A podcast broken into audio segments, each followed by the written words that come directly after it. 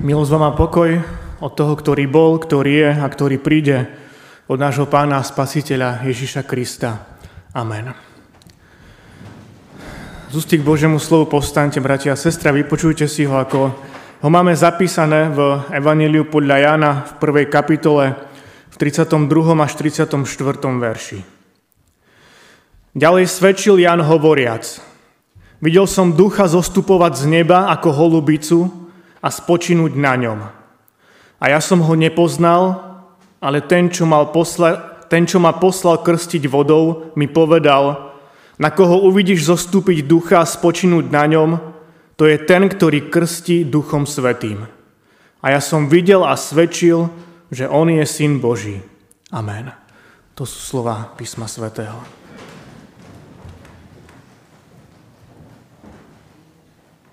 Drahé sestry a bratia v Ježišovi Kristovi, boli ste niekedy na kúzelnickom predstavení? Ako ľahko vnímať podstatu kúzla, keď pred vami na pódiu stojí kúzelník a vy viete, že sa budú diať nepochopiteľné až zázračné veci. Veci, ktorým nedokážete rozumieť. A iba rozmýšľate, ako to asi ten kúzelník urobil. Ako ťažko je pre človeka vnímať prítomnosť Ducha Svätého, pokiaľ netuší o jeho existencii. Na pozadí tohto kontrastu sa nám v Biblii vyjavujú určité udalosti v úplne novom svetle.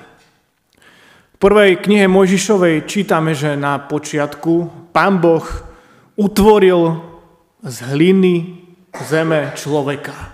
Doslova ho vyformoval ako sochar nejakú sochu alebo hrnčiar nejaký džbán či misku na hrčianskom kruhu. Vdýchol do jeho nozdier dých života. A tak sa stal človek živou bytosťou. Biblické výrazy pre ducha a pre dých spolu úzko súvisia. Nakoniec i v slovenskom jazyku je citeľná príbuznosť týchto oboch slov. Je to teda neviditeľný duch Boží, ktorý naplňa človeka životom. Často pre nás až zvláštnym, nepochopiteľným spôsobom siaha po našom srdci. Po srdci človeka. A tento, mohli by sme ho nazvať dobrý zlodej, sa ho snaží ukradnúť. Ukradnúť pre niekoho výnimočného. Ukradnúť pre narodeného Mesiáša.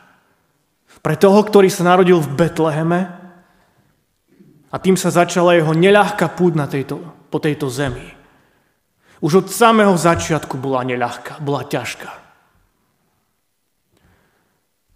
V Matúšovom evanjeliu čítame, že Mária bola naplnená Duchom Svätým, keď dieťatko ešte driemalo v lone matky. Prítomnosť Ježiša Krista, Božieho Syna, v jej živote znamenala zároveň aj prítomnosť Ducha Svätého v jej živote. V Ježišovom prípade teda krst nebol symbolom pokánia alebo vyznávania hriechov, ale verejné priznanie sa a vyznanie o tom, čo koná jeho Otec v tomto svete. Ježiš bol ako človek Synom Božím. No ako sme počuli a ako sám Ján vyznal, videl som ducha zostupovať z neba ako holubicu a spočinúť na ňom. Pri krste na ňoho Pán Boh vylial svojho Svätého Ducha. A on sa tak stáva Božím synom. V takom novom, inom zmysle. O tejto chvíle bude učiť pravdy, ukazovať ľuďom cestu k životu, hovoriť o Božom kráľovstve. Ale aj prejaví svoju božskú moc svojimi zázrakmi. Tu sa začína etapa jeho života, na konci ktorej obetuje svoj ľudský život za hriešne ľudstvo. Ako to asi vnímal Ján, keď za ním prišiel už dospelý Boží syn? Zrejme tušil, že sa stane niečo čarovné. Čakal so zatajeným dýchom na každý jeden nádych či výdych, na každé jedno slovo, Ako možno deti, ktoré sa pozerajú so zatajeným dychom na toho spomínaného kúzelníka a čakajú, čo sa stane. Čakajú na zázrak. Jan hovorí, a ja som ho nepoznal. Áno, aj, aj Jan čakal. Nevedel kedy, nevedel ani ako, no vedel, že ten spomínaný baránok Boží príde, a to podľa zasľúbenia svojho otca. Nepoznal jeho tvár, nepoznal jeho krok, no predsa keď sa priblížil, vedel a cítil, že prišiel ten, ktorého teraz poznáme ako dieťa, dieťa spasiteľa, ktorý sa narodil, ktorý sa znížil a prijal chudobu betlehemskej maštale pre bohatstvo nás všetkých. Vo chvíli, keď Jan pokrstil Ježiša, tak na ňom spočinula holubica. Holubica, ktorá mala byť symbolom zasľúbenia, ktorá je symbolom aj Ducha Svätého. Veď aj e, na konci potopy sa holubica, ktorú vypustil Noach z korábu, vracia sa s čerstvou olivovou ratolesťou v zobaku.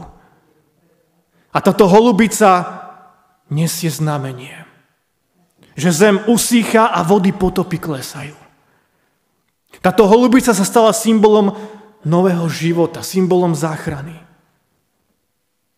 A keď Ježiš vystupuje po svojom krste z vody, zostupuje na neho Duch Svätý v podobe holubice a zostáva na ňom, nad ním.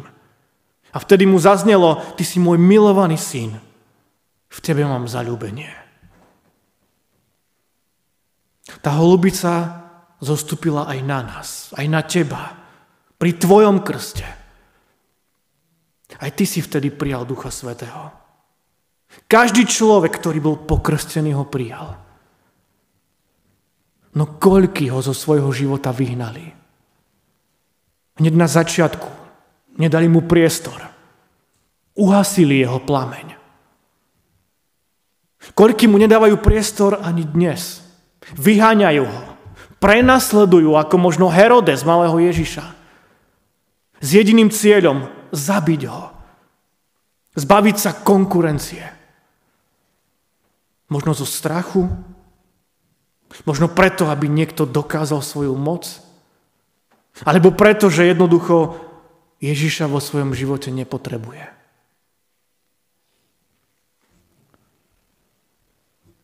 Bratia a sestry, krst Božieho Syna má byť neutichajúcou pravdou a povzbudením vo svete.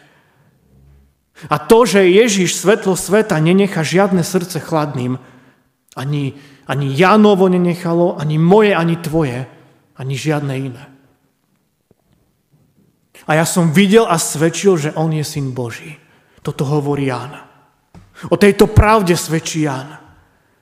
A pokiaľ si aj ty presvedčený o tejto pravde, tak nenechaj si len pre seba. Pusti ju do sveta. Buď aj ty učeníkom, ktorý nebude za Ježišom utekať preto, aby ho zahúbil, ale preto, aby o ňom svedčil. Áno, to, že môžeš, že môžeme o Ježišovi svedčiť, to, že ho môžeš prinášať ľuďom, to, že tvoj život môže byť tou jedinou Bibliou, ktorú mnohí ľudia čítajú. To je obrovská vec. A toto nielen môžeme, ale aj máme konať. Všetci, ktorých sa Pán Ježiš dotkol. Ktorí zažívame jeho prítomnosť v našich životoch. Nielen kňazi, dozorcovia, poddozorcovia, kurátori, prezbytéri, pokladníci, kantori, spevokolisti, alebo ktorí majú nejakú funkciu. Ale aj ty, my všetci, pretože si ťa Ježiš našiel a prijal ťa za svoje dieťa. A to je tá najdôležitejšia vec v tvojom i v mojom živote. Nikdy, milí priatelia, nevnímajme za dôležitejšie nič iné ako to, že ma Pán Boh Ježišovi prijal za svoje dieťa. Nikdy nevnímajme za dôležitejšie nič iné ako to, že môžem o tom svedčiť iným. Rôznym spôsobom. Nájdime si čas. Vyhraďme si čas. Popri tom všetkom, čo nás zamestnáva. Nájdime si čas na to najdôležitejšie. Na Ježiša, na cirkev, na spoločenstvo. Na všetko, čo nás čaká aj počas tohto roka, aj v našom zbore. Ježiš nás volá. Jeho hlas nám znie. Pozvanie na služby Božie, biblické hodiny, modlitebné stretnutia, detské besiedky, doraz, spevokol, zborový deň a mnohé iné podujatia. To pozvanie je tu aj pre teba. Pre všetkých nás. A preto ním nepohrdnime. Je pred nami veľa dôležitých vecí. Aj v našom cirkevnom zbore. Čakajú nás voľby dozorcu, presbyterov, kurátorov. Nech nám to nie je ľahostajné. Nech nám na tom záleží. Nech nám záleží na našom zbore. Na našom duchovnom domove.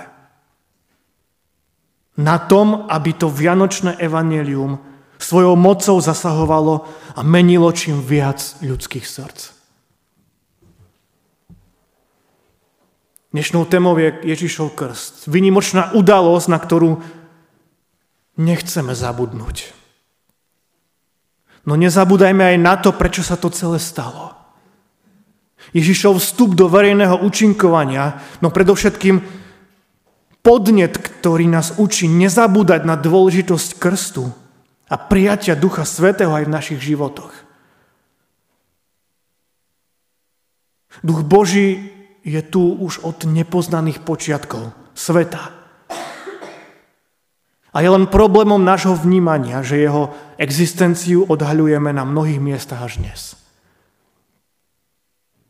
Je veľmi zaujímavé a obohacujúce hľadať tieto miesta a utvrdzovať sa v tom, že Boh je tým najdôležitejším v živote. Možno tak, ako čakal Ján, čakáme aj my na podobný zázrak.